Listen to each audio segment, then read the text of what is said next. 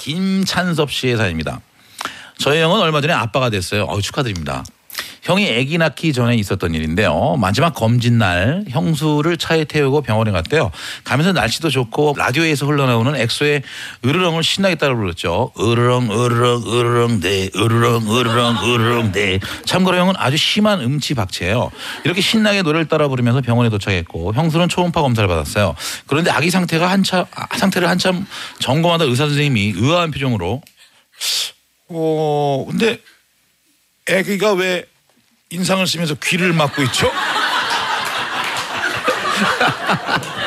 뱃속에서 애가 이거 귀를 막고 있대. 진짜 소, 초음파 사진을 뽑아줬는데 보니까 아기가 두 손으로 귀를 막고 인상을 쓰고 있더래요. 뱃속 아기도 음치 박치 인형 노래는 듣기 싫었나 봐요. 어 그럼요. 아기도 감정을 갖고 있고.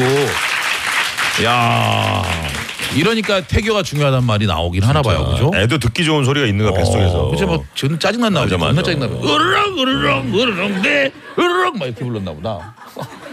어 사장가 아 짜증나 이렇게 했나 보다.